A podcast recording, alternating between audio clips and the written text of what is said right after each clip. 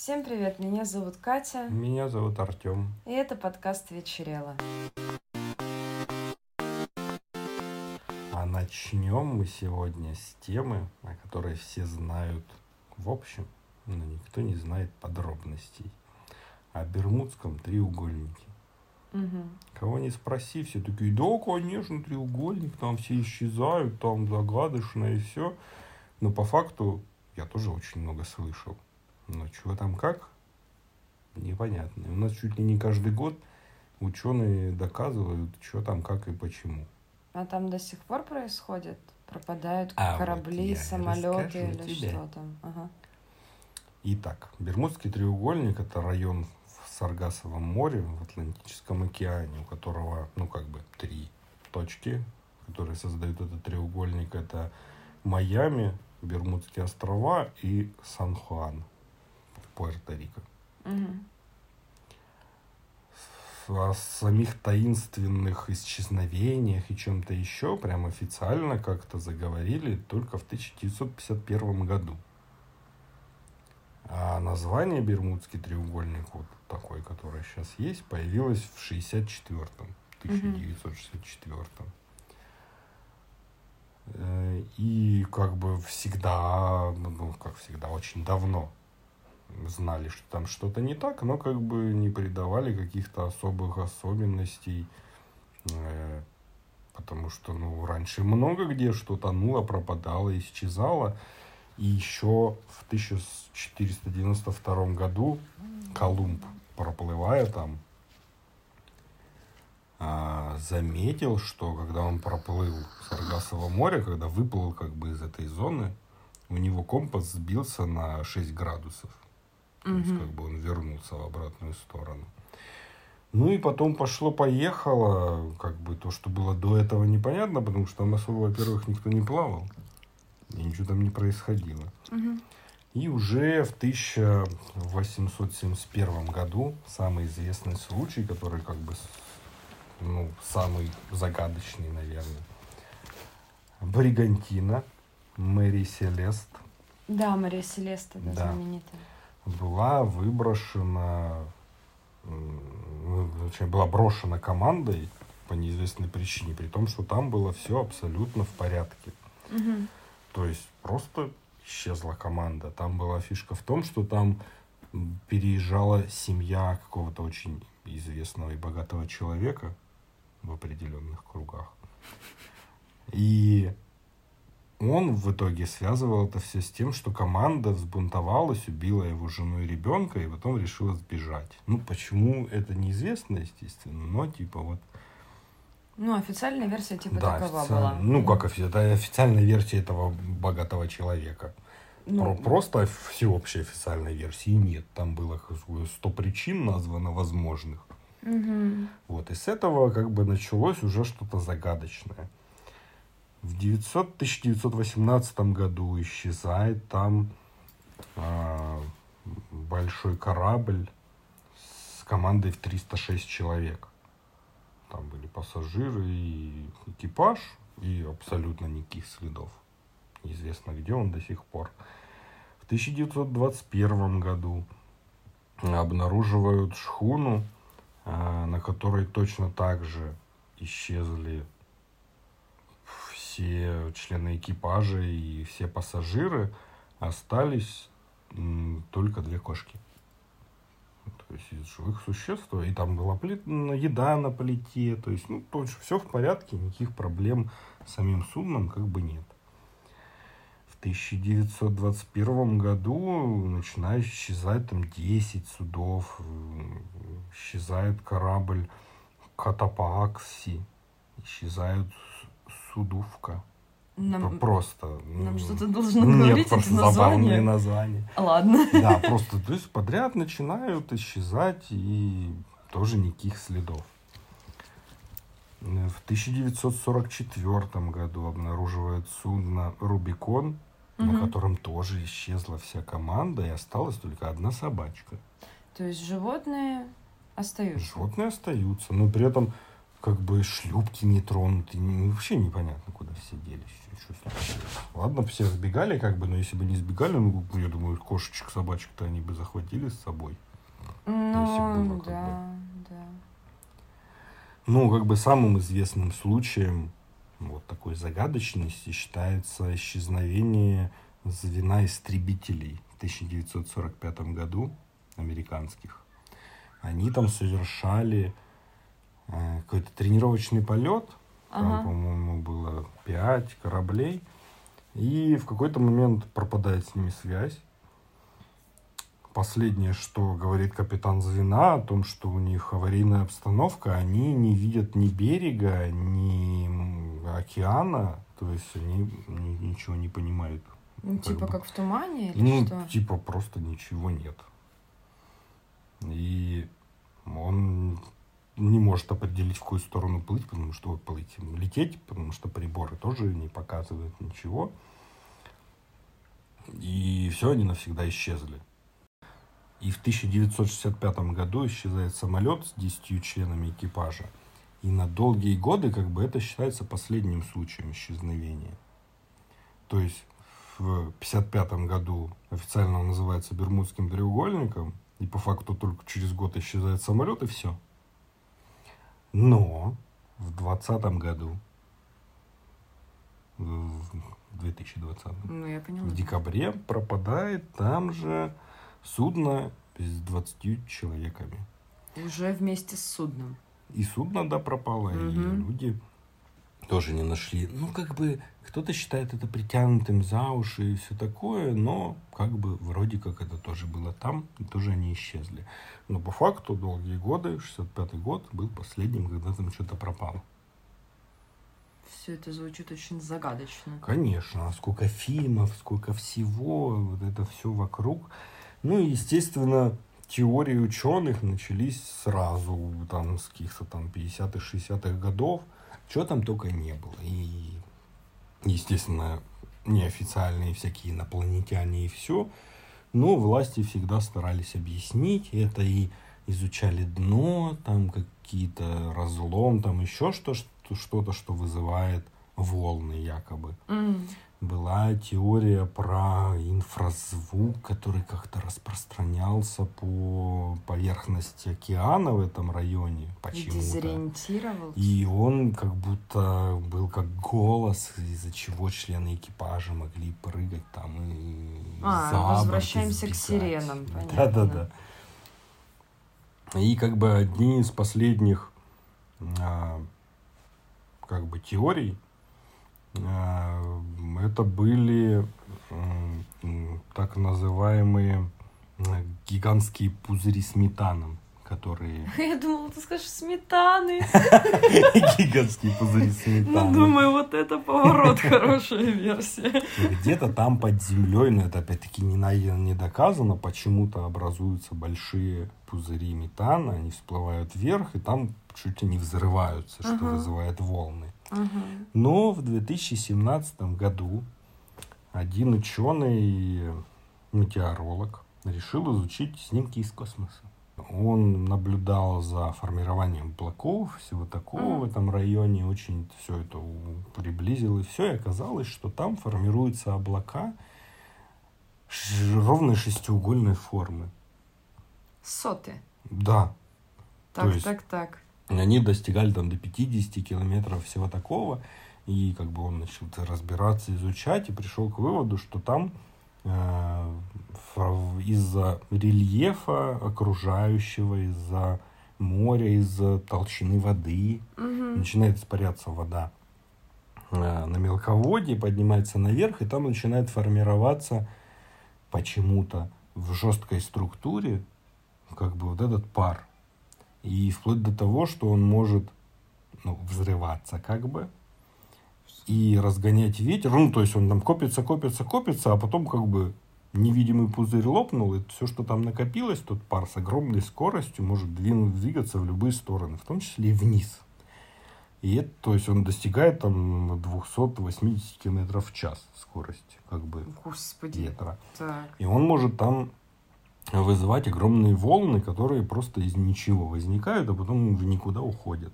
как бы двигаются в океан и все. Слушай, а это какая-то новая вырезанная сцена из Интерстеллара, как будто бы. Да, ну так есть снимки эти. Не-не, я верю, верю, просто звучит жестко. Ты мне скинь потом снимки, Конечно, мы да. И положим прям я такой, я посмотрел, я вообще попутал. И как бы сейчас, на данный момент, это является одним из последних объяснений как бы, того, что там происходит. Есть исследования как бы военных, которые указывают на то, что за всю историю существования Бермудского треугольника там нет превышения количества катастроф по сравнению с любым другим.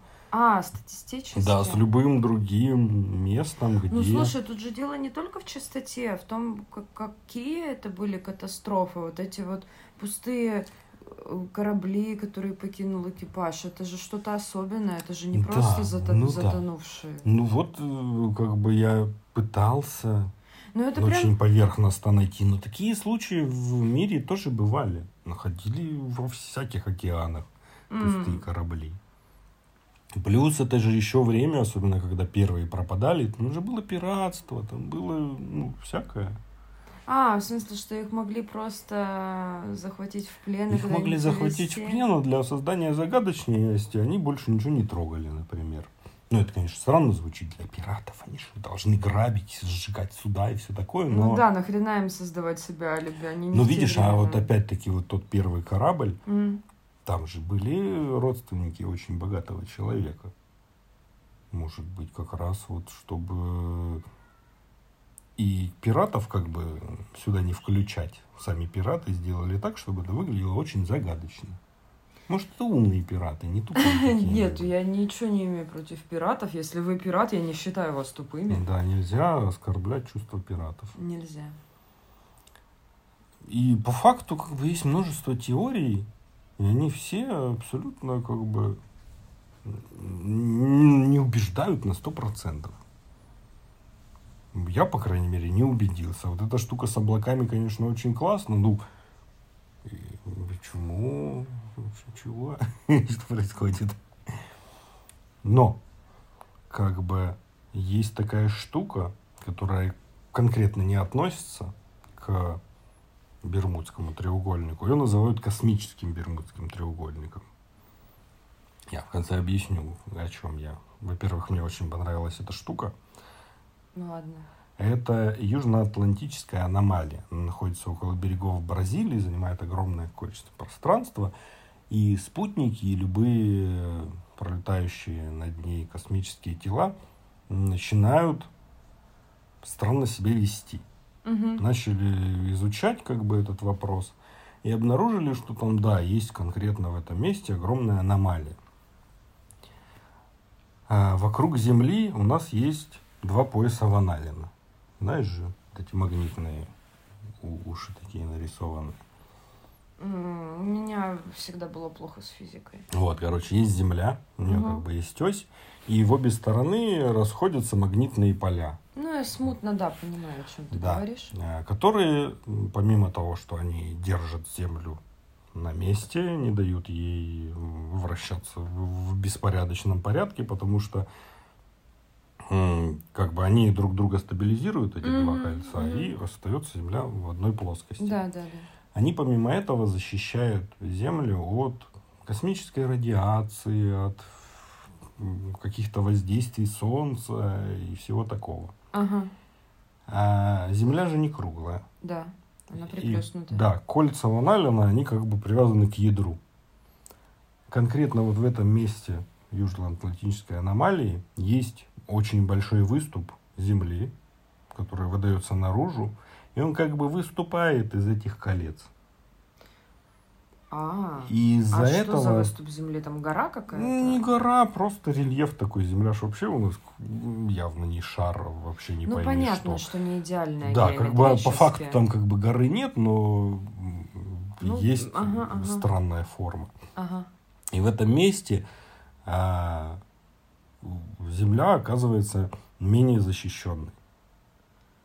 А, ну и там получается просто всякие разные электромагнитные флуктуации. Да, все, что летит из космоса, все летит без защиты. И как бы они выяснили, это классно, мы там спутники не пускаем, все такое. Но эта тема изученная.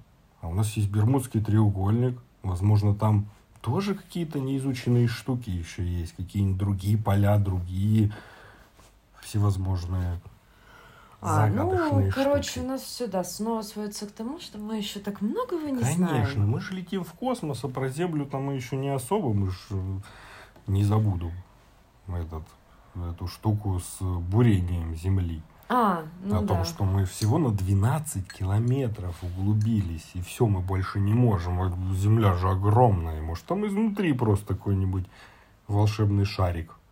Пойди в Бермудском треугольнике. Ой, ну еще ж, конечно, надо было с этого начать, я забыл совсем.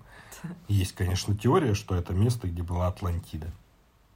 И чё, атланты нам мстят Ну, у них же были высокие технологии. Вот там что-то под землей осталось, под водой? под водой и землей. Просто под водой там ничего нет. Дно-то изучали. в Ну, треугольнике. да, да. Под землей. А, блин. Вот такие дела. Что думаешь? Слушай, я ничего не думаю, я никогда особо не знала, ну, как вот ты начинал, с чего, что я из тех обывателей, кто о Бермудском треугольнике знает примерно то, что там пропадали корабли и, кажется, самолеты. Вот, все. И в фильме «Семейка Адамсов» там якобы нашли брата Фестера. Да, да, да. Вот, на этом мои познания заканчивались. Но я, как человек, который, ну, хотя я и выступаю здесь, получается, скорее как скептик, когда ты рассказываешь все свои истории, но вообще я склонна верить в очень многое, потому что тоже, думаю, а, не все изучено. Да. И поэтому у меня прям вообще нормальное место есть для допущений в моей голове. Ну, не знаю, мне было интересно послушать, но я тоже не могу, что, как я куда-то должна была склониться? Чё Да нет, думаю? так в том-то и дело, что особо некуда склоняться. Ты как можешь хоть туда, хоть сюда, Ну, это хоть... просто какие-то отдельные фрагменты получаются. Они Да. не складываются в единую цельную систему, поэтому, собственно, примыкать-то и некуда. Ну да, забавно просто наблюдать, как каждый год ученые такие, мы наконец раскрыли. Вот оно. А, ну это кликбейт, я вообще не обращаю внимания на эти громкие заявления, да.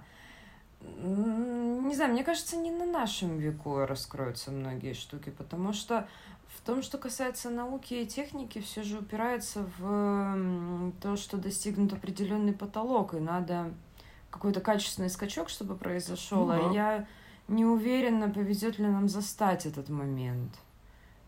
Ну, может и да, это ж непредсказуемо. Да, вдруг просто что-то резко случится.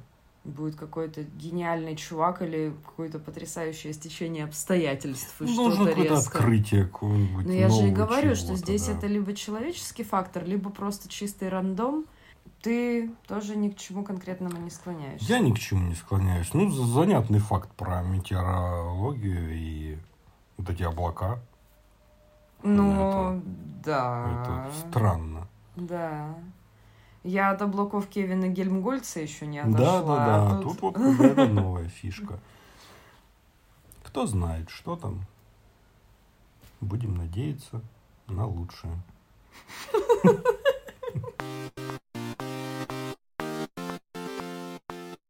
А фильм, о котором мы сегодня поговорим, мне его посоветовали, наверное, ну, чуть ли не месяц назад, наверное, меньше даже. Мы даже ок движемся. А, это фильм называется «В доме». А, 2012 год, фильм Франсуа Озона. У меня с Озоном отношения очень такие неровные, потому что тот уровень саспенса, который он держит, часто для меня практически невыносим. А ранний Озон, к тому же, еще и очень жесткий парень, поэтому я... Ну, а что там было из того, что ты смотрела? Ну, Я рассказывала тебе про море, черно-белое его такое средний А, да, да, метр я помню, часовой где-то, который меня просто уничтожил морально. Из э, совершенно безобидного и классного фильма «Восемь женщин», но многие фанаты Франсуа Озона считают, что это уже типа не то, и вообще как бы слабенько. Ну, знаете ли, я девочка, мне вообще супер, все нравится. Поют песни, красивые бабы, Катрин Дынев, все супер. Эммануэль Биар, молодая и супер секси, не вижу никаких минусов. Но, возможно, да, с точки зрения характерности тех э, сюжетов, которые делает Озон, «Восемь женщин» выбивается. Из того, что я смотрела и мне понравилось, это «Бассейн» с Шарлоттой Рэмплинг ты не смотрел? Наверное, нет. Я, я, во-первых, ничего никогда не помню. Если даже я смотрел, возможно, я если еще раз буду смотреть, не факт, что я вспомню.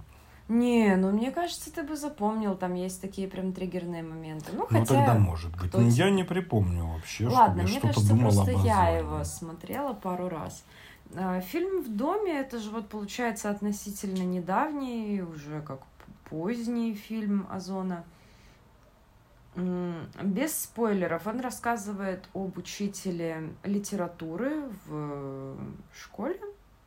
Я не знаю систему образовательную во Франции, как, как там эти школы классифицируются. Эта школа выглядит как такая достаточно неплохая, ну, не, не прям частная, но, видимо, не... Ну, как вот есть же, типа, public school, есть Да, ну не, ну это еще. похоже на обычную школу, как бы.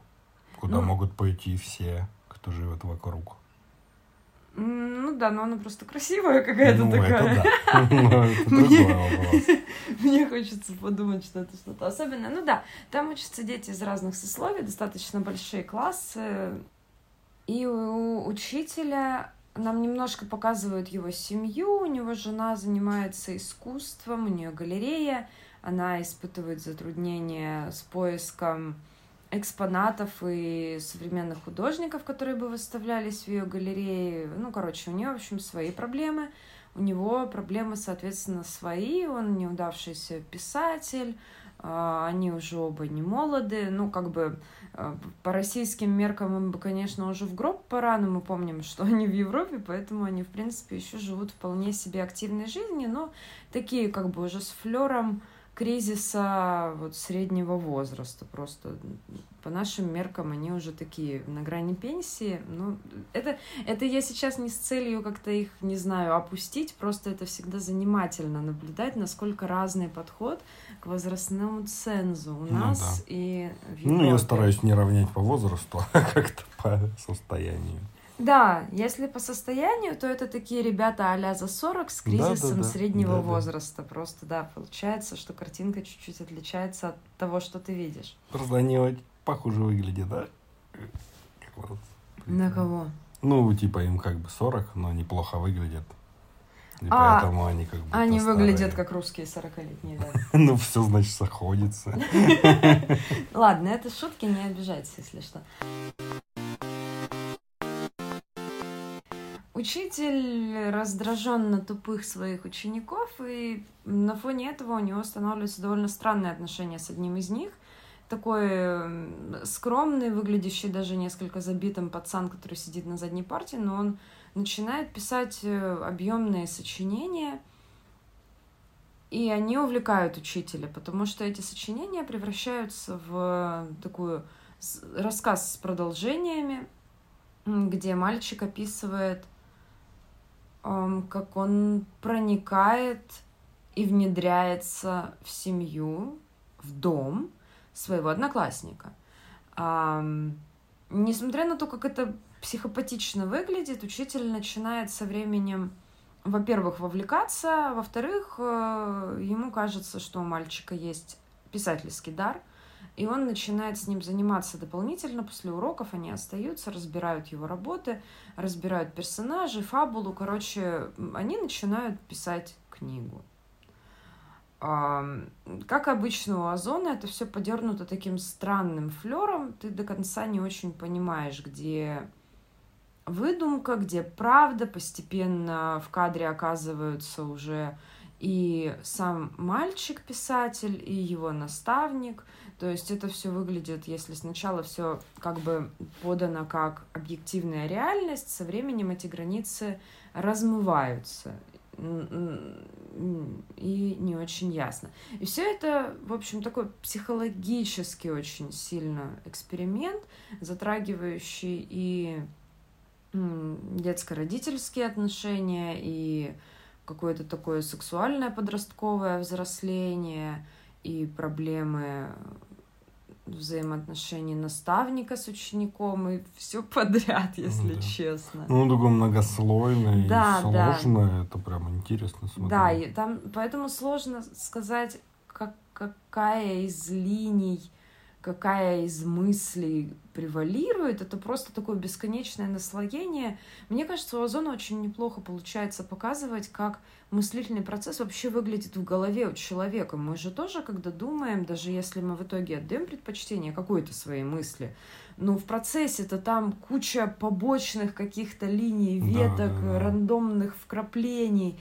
И здесь это подано очень осязаемо. Да, но очень органично все это, хоть и много всего, но как бы не, не, не ощущается, что что-то лишнее. Да, это очень классно сделано, потому что я не могу даже представить, какую работу нужно было проделать для того, чтобы а, отделить все ненужное и оставить ровно то количество, которое будет выглядеть так, как надо. И, ну, я просто иногда пишу тексты, вымышленные сюжеты, и я даже на своем таком очень дилетантском примере могу понять, как это не, не, не просто, что уж говорить о гениальных вещах. Вот, дальше мы, наверное, разберем основные какие-то сюжетные повороты и выскажемся со спойлерами, кто что думает, что же мы посмотрели. Понравился ли тебе фильм? Да, мне очень понравился. Он такой прям реально сидишь и думаешь, правда, неправда, а что, почему, где вообще, где концы искать. Мне очень понравилась музыка. Мне очень понравилось э, закадровый голос этим, кстати, и музыкой, и вот этим закадровым голосом, потому что Хотя мы как бы смотрим, как мальчик находится в гостях в доме своего одноклассника, нам все озвучивает от первого лица а, сам мальчик как рассказчик, а, который описывает то, что мы видим. Мне это напомнило Амели. Mm, да, в принципе. И музыка такая а-ля Ян Тирсон. Да, да, да. Я имею в виду, что не просто то, что она французская, да, но да. я имею в виду само настроение. Ну, есть, есть что-то схожее. Инструменталочка да. такая достаточно веселенькая. А, и вот это вот закадровое озвучивание, потому что нам же в Амели очень много рассказчик да, озвучивает ее действия. Ну и она сама озвучивает и... свои действия же. Да, тоже. и здесь вот очень похожее ощущение. Ну, да, интересно. А, опять же, мы пару выпусков назад говорили о специфике французского кино. Мне кажется, здесь тоже есть вот такая какая-то легкость, такой вот чуть-чуть штрихами. И несмотря на некий саспенс, ну здесь он не максимальный, все-таки фильм, несмотря на то, что оставляет а, пространство для возможной драмы, он в итоге достаточно легкий. И... Ну да, но он на грани, мне кажется, ну, не доходит. Я просто к тому, что Озон умеет делать это гораздо жестче. Да. Здесь ну, он... бы ужастик снять какой-нибудь классный. Вот Мы бы укакались, мне да, кажется. Да, да, да. Но это могло бы быть прям что-то очень шикарное. Да, надо ему подать идею. Да, позвони. Вот. Да, хорошо, я напишу ему. А... И юмора достаточно. То есть сама... А... Ну, мы, наверное, насчет пласта реальности и вымысла книги тоже поговорим в части со спойлерами. Он классный, он очень сбалансированный. Он не слишком длинный, он, по-моему, час 45 длится, и в нем некогда заскучать, нет ничего лишнего, нет никаких затянутых кусков. Короче, да, нам он понравился. Да, он хороший, советую. Да, теперь мы перейдем к части со спойлерами, постараемся не очень долго, потому что из-за огромного количества деталей можно бесконечно перечислять. Так, ну давай мы быстро по фактам. Вот что я начала говорить. Мне кажется, что примечательно, как книжный вымысел А все, что происходит в доме, я все-таки склонна считать во многом книжным вымыслом. То есть это вот э, мир, в который мы погружаемся через писанину школьника. Насколько это хоть какое-то отношение имеет к правде, мы знаем только с его слов. Ну да, да. То есть, но при этом нам это все визуализирует, потому что вот, нам показывают литературу. Да, но в принципе, как она и работает вообще. Да, это кни... э, этот фильм а, про литературу, про писательское мастерство вообще. Я так его вижу. А вся реальность, в которой живет, допустим, сам учитель, показана как-то очень несерьезно. Вот это его жена, которая... Эм, у нее галерея на грани разорения. Она постоянно... она постоянно приходит, жалуется, она делится своими переживаниями. Она реально нервничает она мечется, пытается найти какой-то такой формат для выставки, чтобы ее спонсоры оценили, чтобы ее не выгнали из этого помещения, чтобы не разориться. Но это показано, видимо, в этом отражается отношение ее мужа. Он как-то так она ему показывает, что вот, я нашла вот это, он такой, ну, классно. Да, ну, видно, что ему не очень интересно. Ему интересно вот это Да, вот ему это не интересно, и мы его глазами видим, как это комично. То есть все, что она делает, выглядит как какой-то шарш из комедийного фильма, что абсолютно не вписывается в серьезность и драматизм основной части сюжета. То есть он отмахивается от всей своей реальной жизни. Да. Вот его реальная жена с ее реальными проблемами. Ну окей, тебе это может не очень близко, но получается, что он такой, ой, фигня твоя вот это вот и, и там все как-то так реально забавно и глупо подано, как будто бы.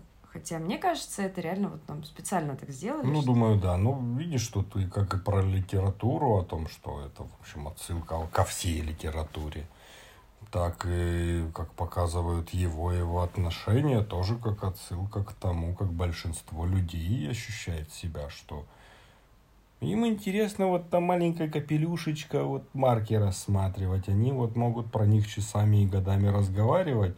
А все, что вокруг, проблемы, в том числе родственники, близких, э, мировые проблемы, это все вот что-то смешное, ненужное, это все пройдет. А вот марочки мои, вот это да. По сюжету, получается, пацан, эм, ему интересно попасть в дом, своего одноклассника. Сам пацан из неблагополучной семьи, у него мать его ушла, у него отец инвалид, получается, мальчик во многом помогает и обслуживает своего отца, при этом ходит в школу, хорошо учится. Но это тоже все со слов. Ну, как бы вроде так. Ну да. Я просто объясню в самом конце угу. этого рассуждения, к чему я в итоге пришла, что мы посмотрели, кто все эти люди. Так. Потому что у меня весьма радикальное видение. Он хочет попасть в дом своего одноклассника, который живет благополучной такой классической жизнью семьи из рекламы йогуртов. Дом хороший в пригороде с красивым садом, папа, который вместе с сыном занимается баскетболом, мама в юбке, в кардигане, которая листает глянцевые журналы на диване. Ну, такая картинка какая-то очень неживая, очень стереотипная. Ему интересно посмотреть на это изнутри, он во многом как бы ощущает свою ненормальность, ищет нормальности, но это тоже, знаешь, эти фразы, они периодически кидались про средний класс, да, про да, нормальность, да. ненормальность. Про нормальная семья там очень много раз звучало.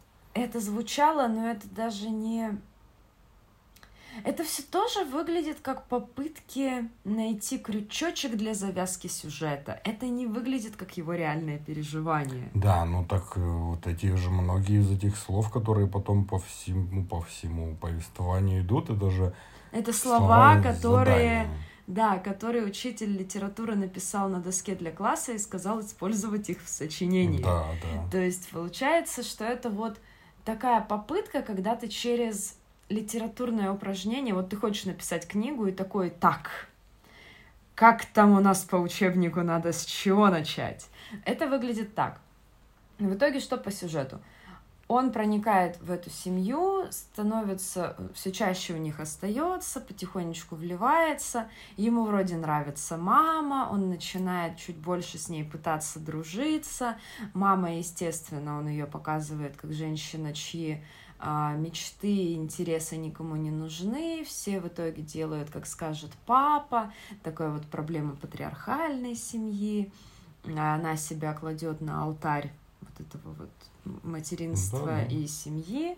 А в итоге в какой-то момент получается такой твист, что вроде как его одноклассник а, открывает в себе гомосексуальные наклонности и целует ну, нашего персонажа. Хотя я ждал, кто там начнет из, из них всех проявлять эти ну, там, потому что там, в принципе, вот есть какой-то такой чувственный момент в том, как этот мальчик внедряется в семью, он как бы подглядывает и за мамой, и как папа моется в душе, и вот эти вот подростковые темы, это все такими штрихами обозначено, что ты все ждешь, какое же из ружей на стене выстрелит. Да, да, ну, да. то есть, по-любому что-то должно быть, но ты до последнего не ну, знаешь. Есть напряжение вот это. Напряжение сильное. Короче, да, нам как бы так забрасывают тему, а что если вот мой одноклассник все-таки вот в меня успел влюбиться, при этом он такой, ну нет, нет, это мы не будем развивать, в итоге мы целуемся с мамой, в итоге все это тоже как-то никуда. Параллельно нам показывают, как учитель, как бы в реальности, мальчик начинает такую странную игру с учителем, говорит, мне надо продолжать ходить в этот дом, поэтому надо, чтобы мой вот этот вот одноклассник хорошо сдал математику. Я же его типа репетирую по математике, да, но я на самом деле не настолько хороший, он провалит, и тогда меня выгонят из дома, учитель крадет э, результаты контрольной из учительской. Ну, то есть это уже переходит границы чего-то адекватного.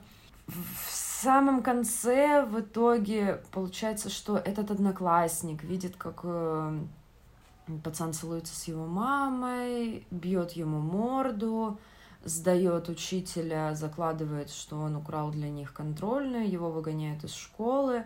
Мальчик, автор сюжета про книгу думает, что, возможно, все-таки все не потеряно, он пойдет и спасет эту женщину, приходит, а она ему говорит, чувак, ты чё, мы уезжаем, у нас там своя жизнь, Uh, у него рушится. Ну, короче, но это тоже как-то показано неискренне, не до конца, как будто он пытается как-то выпутаться из сюжета. Ну, ему нужно было закончить. Да, ему нужен финал. Получается, что вот это вот неудавшееся подростковое чувство к взрослой женщине, и как-то там все так скомкано, и они остаются замкнутыми в капсуле своего среднего класса, и никуда ничего в их системе не сдвинулось. А учителя увольняют из школы, он приходит домой, выясняет, что к нему, вот к его жене, у которой из галереи в итоге все разломалось, тоже ничего не получилось, приходил этот пацан, и оставил ему последний лист рукописи, где как бы заново завел вот эту тему про дом, но теперь он внедрился в дом своего учителя, и на роль Милфы назначена жена учителя, да, да, да. и в итоге он срется со своей женой, расстается. Я вот этот момент так и не понял, почему она в итоге собрала чемоданы, и что просто потому, что он задрал ее, и такой весь непонимающий, и все. Или все-таки это с пацаном как это было связано? Я тебе скажу вот. Вот, хорошо. Потому я... что этот вопрос у меня остался. Ну да, то есть, как нам показывают, а, вместо того, чтобы поехать в школу, вот в этот вот кульминационный день X, пацан приезжает с чемоданом, то есть он как бы хочет все бросить. Он звонит в дверь, ему открывает жена учителя, говорит, о, это ты, ну, потому что Ам, потому что учитель все его сочинения ей читал, хотя пацан несколько раз спрашивал, вы ведь никому их не даете? Он Да, такой, да, да. нет, нет, нет, нет. И Ну, поэт- жена не считает. Нет, с точки зрения, по версии учителя, он никому не давал. И поэтому, когда за... э, она его запустила в дом, мальчика этого, они там обедают. И поэтому, когда она во время обеда внезапно ему начала что-то говорить про его сюжет, я ждала, что пацан взорвется. Ну да, да.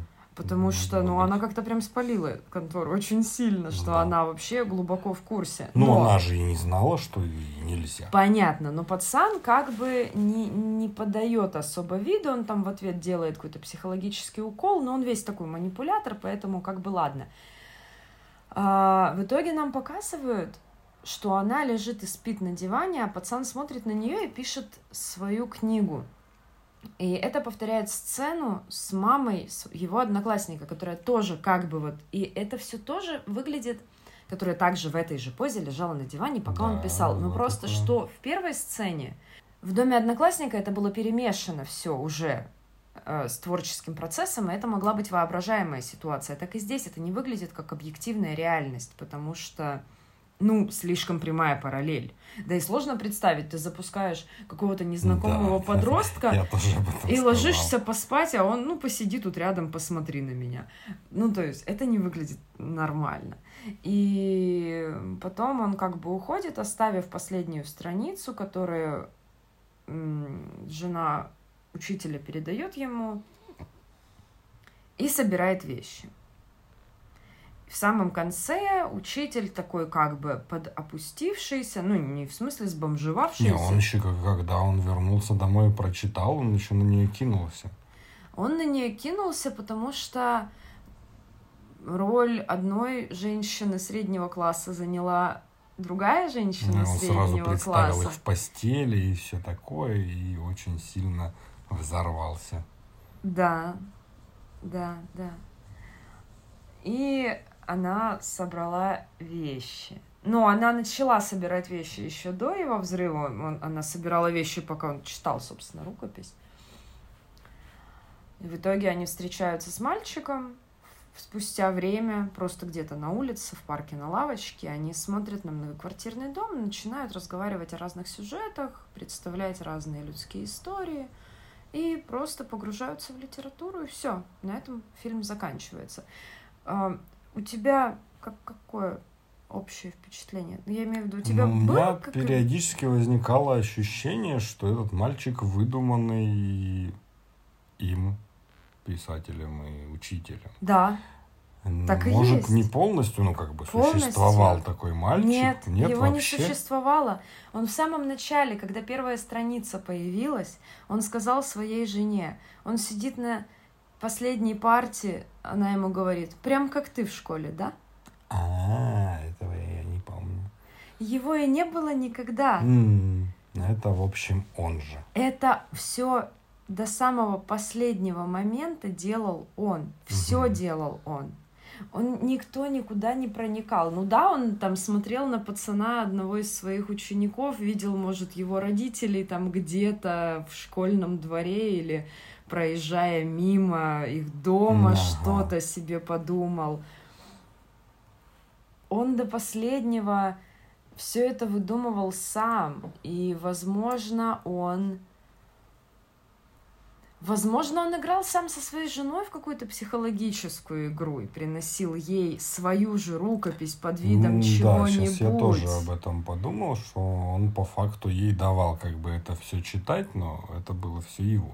И в А в конце она поняла. А в конце она нашла его рукопись, где он переместился из того дома в собственную же квартиру.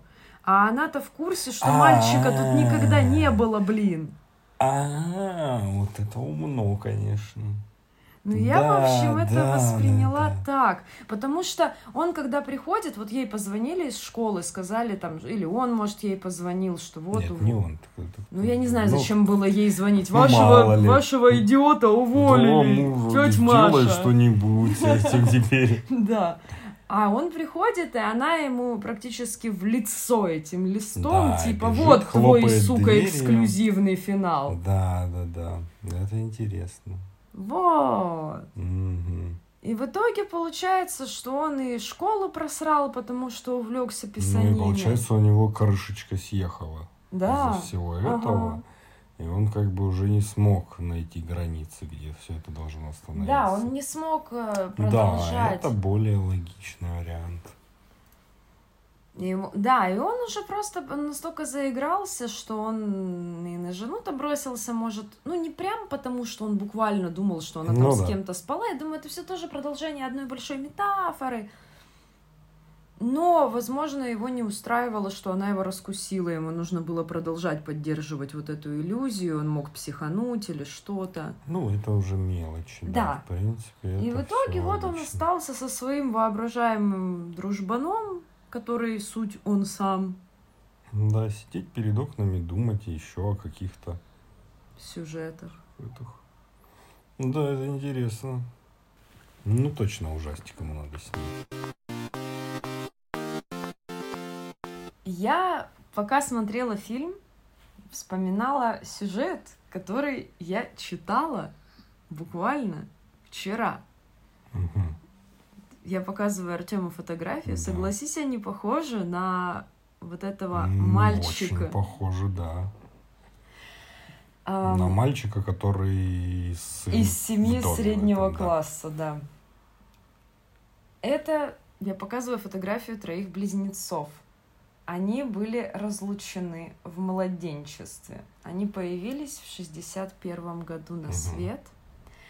И где-то в 80-м один из них, их звали всех по-разному, потому что их э, усыновили.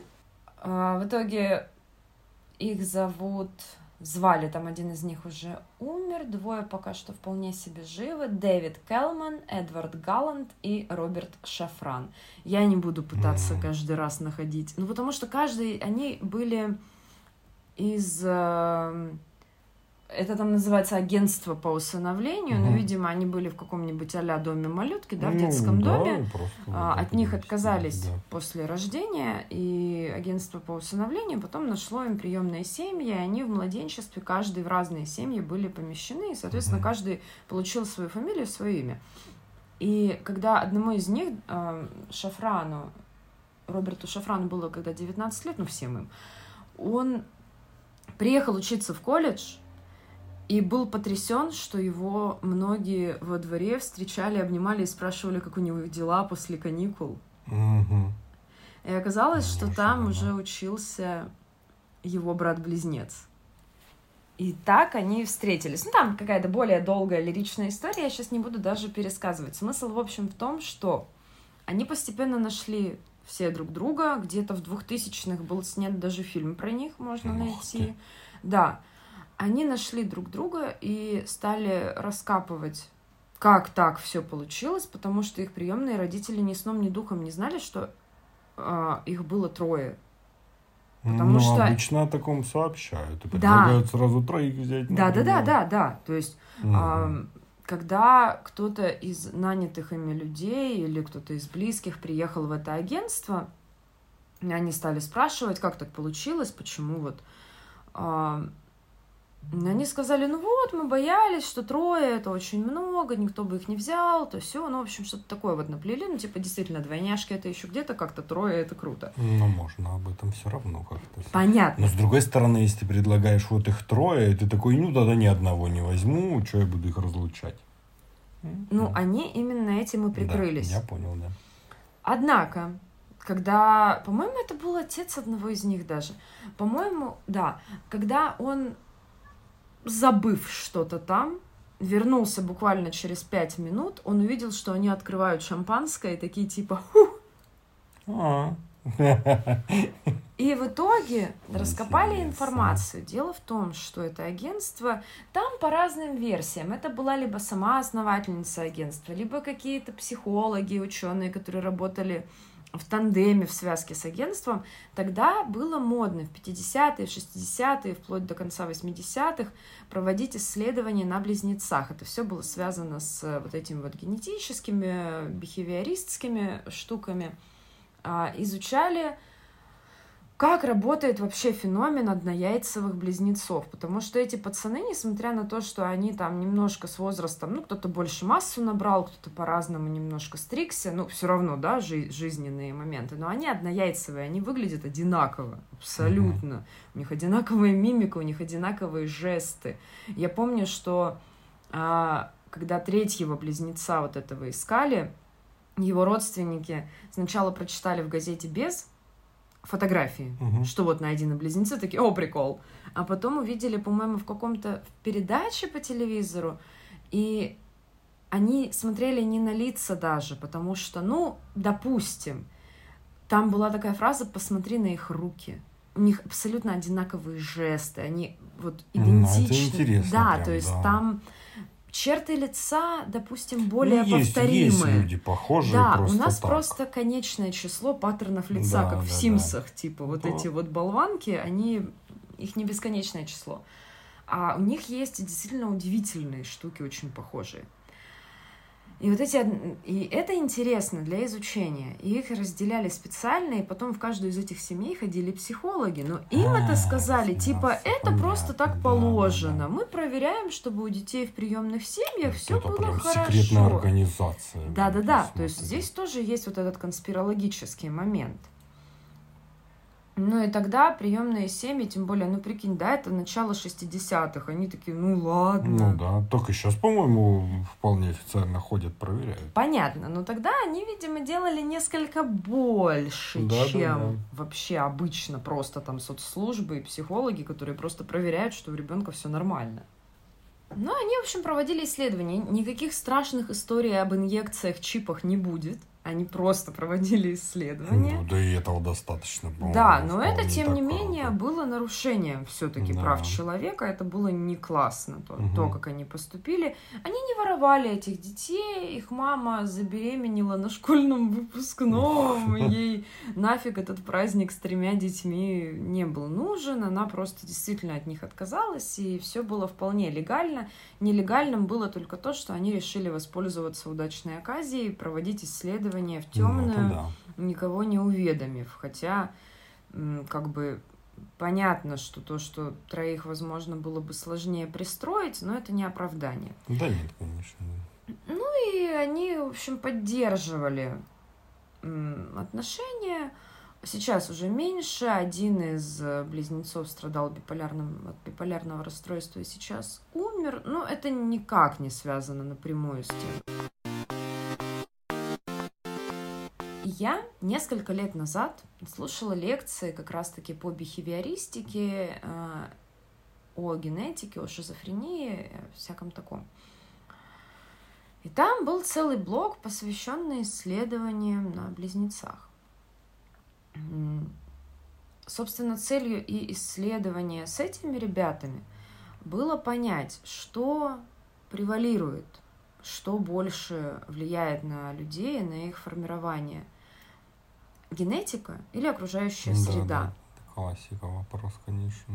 Ну, вот на данный момент, по крайней мере, вот несколько лет назад, какое было, я не, не, не обновляла информацию, надо будет посмотреть. Считалось, что все-таки среда оказывает ну, большее влияние. Даже, знаешь, не только среда как таковая, а есть же еще третий фактор, который называется хер знает. А, ну, конечно. Загадка что... Бермудского треугольника не дремлет. Нет, я в том смысле, что у тебя вот есть твои гены, да. все, что тебе передалось по наследству. У тебя есть семья, которая тебя воспитывает, среда, да, которая тебя формирует, э, социальный слой, там, круг людей, с которыми ты общаешься, взаимодействуешь, школа, э, материальное положение. А есть просто куча вещей, которые происходят с тобой просто так. Да, конечно. Да. И вот эти просто так штуки влияют в итоге, они перевешивают. Потому что неважно, какая у тебя наследственность, и неважно, как тебя воспитывают. Да, да, это же просто тоже еще, ну ладно, еще наследственность, с этим можно как-то зафиксировать конкретные вот значения генетические. Mm-hmm. А с семьей в какой-то семье могут на тебя больше давить, в другой меньше. Не, ну, тебя видишь, тут так, же тут по-другому. как раз-таки с близнецами это вот и работало, и было более репрезентативно, когда Ну у да. тебя в одной семье близнецы, которых воспитывают одинаково, ну, примерно. Даже если, окей, одного любят чуть больше, но это уже лирика, все равно это одни и те же люди, которые Ну, ты, ну, очень в похожих условиях ну да. со своим братом-сестрой. При этом у вас одинаковые гены и одинаковые родители. Но сила рандома настолько велика, что вы вырастаете все равно в разных людей. Да. И вот это всегда было интересно. А Как ты сам считаешь, что больше влияет? Оставим рандом в покое. Но мы не можем на это влиять. Это просто вот это вот Deus Ex Machina, который приходит и никого не спрашивает. Как ты считаешь, что влияет сильнее? То, что в нас заложено, грубо говоря, природой, назовем это так, или то, что в нас закладывают люди специально? Я думаю, природой. Потому что даже если вот посмотреть на меня с братом, Мгм. мы не близнецы, у нас разница в пять лет. Мы росли ну, в одной семье с одними и теми же бабушками, дедушками, все вот это вот. Мы абсолютно разные, вот абсолютно по характеру, по всему, что происходило у нас в жизни, решениям, чему-то еще. При том, что внешне в каких-то моментах мы довольно сильно похожи. Но это все, где заканчивается похожесть. И так как мы не близнецы, у нас разный набор генов. Мгм. Естественно, это идет туда и назад, к бабушкам, прабабушкам, дедушкам, прадедушкам и дальше. Это все собирательный образ. И мне кажется, мои родители и бабушки, и дедушки были довольно последовательны всегда. И когда он был маленький, и потом, когда я появился, Ну, смысле, что закладывалось- относились одинаково. относились одинаково, закладывалось од- Одно и то одно и же. то же, одинаковые ценности. Все придерживались четкого плана. Да, и я подозреваю, что это как раз было время, там, когда я рос, когда остальным детям тоже закладывались такие же ценности их родителями. Ну, примерно. Ну, Кому-то, да. может быть, нет, но, в общем-то, поколение это вот такое, когда было довольно похоже. Мгм. Плюс я учился в школе, где мои родители были руководителями коллектива, где были и другие дети, мои одноклассники, и мои родители им тоже закладывали что-то свое. Вот эта сеть твои родители раскинули. Конечно. Я вот могу сделать вывод, ну вот о каких-то своих особенностях личных характера, которые мне были видны и понятны. И они были совсем не- всегда такими, как у других детей тоже. Когда, ну, мне всегда хотелось помогать, что-то сделать, даже какую-то мелочь, кто-то что-то просит. Такой, да, конечно. Если это, конечно, не какая-нибудь там гадость или кто-то там тебе Не, ну понятно, как-то понятно. не так смысле, просит. Ну, там, допустим, да, то есть там мы были в танцевальном коллективе, ты как бы танцуешь, там то все, у тебя там есть две минуты на переодеться, и тебя кто-то просит помочь снять сапог. И вот если просто вот так представить, там какой-нибудь твой одноклассник, эй, помоги сапог снять, ты ему скажешь, да фу, нет, конечно. Мне всегда было, да, конечно, давай, на, раз, все, там работаем, там помог застегнуть, тут все. Ну, я не требовал к себе такого же отношения, но, в принципе, получал в ответ примерно что-то такое. Хотя я видел, что кому-то другому отношение было другое. Ну, вот это вот какая-то мелочь такая вот моего характера, которую я заметил еще в школе, и что это вот было не такое, и как у моего брата, у моих родственников, и у, у одноклассников и так Видишь, далее. это ты привел пример того, как ты учился а, взаимодействие, взаимодействуя с другими людьми, как можно корректировать свое поведение так, чтобы получать необходимые тебе плюшки в том числе. Ну, типа, у Ну, тебя в том числе, да, Не-не, что-то но да. это, э, э, понятно, что Да, твой первоначальный понимаю, да. импульс, он был Ну, у меня было искренним. всегда обостренное чувство справедливости. Да я не ругаю тебя, я к тому, что просто у меня пример того, что я в школе, я была отличница, носила очки, и при этом я не была забитой, но я была м, стереотипной мишенью для потенциальной доебки. Ну, да. Всегда.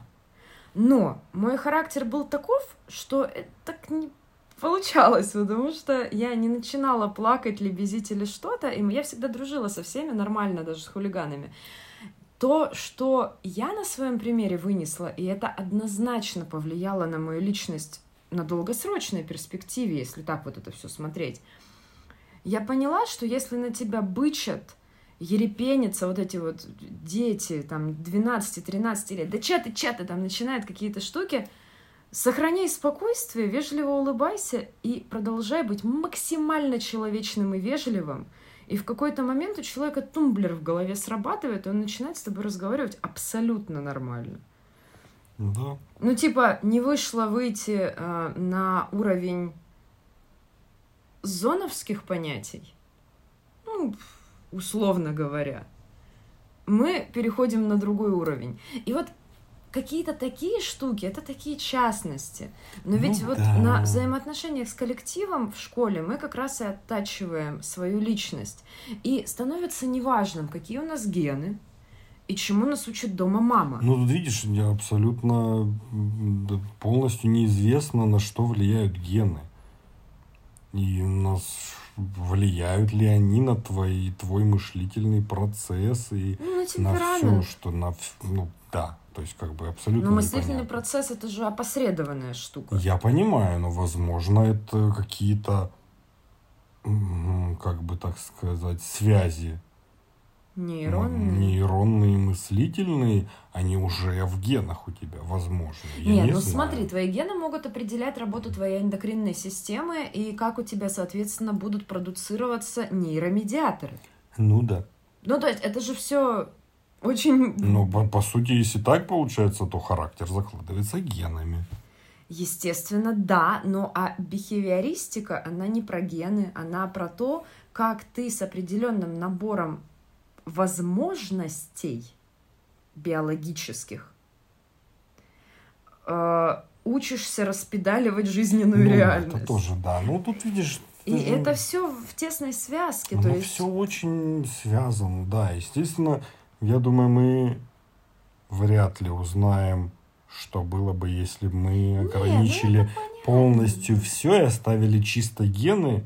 Вот, я думаю, клонирование бы нам помогло. Надо сделать так. Берем двух Ну, это клонов одинаковых. бесчеловечно. Ну, да, я поэтому и говорю, что этого никогда не будет. Мы полностью замыкаем их в закрытую систему, абсолютно одинаковую. Но тут получается, что нужно исключить людей. То есть это должны в машиной воспитываться два человека одинаково, с одинаковой едой, временем сна, ну, полностью идентичное что-то Мгм, должно быть. И в конце, через много лет, мы должны посмотреть, получились ли они одинаковыми. Естественно, этого нельзя делать. Это плохо и ужасно. Но так было бы наглядно. Ну, я в итоге тоже думаю, что с одной стороны, конечно, родители и наше общение с ними, вообще с любыми воспитателями, теми, кто что-то нам пытается донести, это много что закладывает, но в основном чувство вины. А в итоге то, как ты взаимодействуешь с социумами в реальности, на практике, а не вот в теориях, как надо бы, именно это и формирует тебя. Ну, И вот то, какие... какой ты ответ получаешь в То, какой ты ответ момент, получаешь, и как ты в стрессовых ситуациях Да. быстро придумываешь, что сказать, как Ну, себя повести, много- как от- реагировать. От любого человека, с которым когда-либо ты Да сталкивался, просто, зависит будет ли у тебя э, это. в классе хулиган, который будет тебя гнобить или нет. Так даже просто по улице ты идешь, тебя кто-нибудь в плечо толкнул, когда ты ребенок, это уже на тебе оставило след. Вот, это вот тот самый пресвятой рандом Бермудского Да, треугольника. да, вот. На этой радостной ноте, наверное, закончим. Эта дискуссия была не научной, а просто обывательской, если чё. А, чего все мы желаем. Да. Больше не научных срачей. Надо быть проще. как минимум, в безопасной среде, чтобы вам не наваляли ученые. Да, да, да. Ладно, ребят, спасибо большое, что послушали. Всем всего хорошего. С вами были Катя. И Артем. Всем пока. Пока.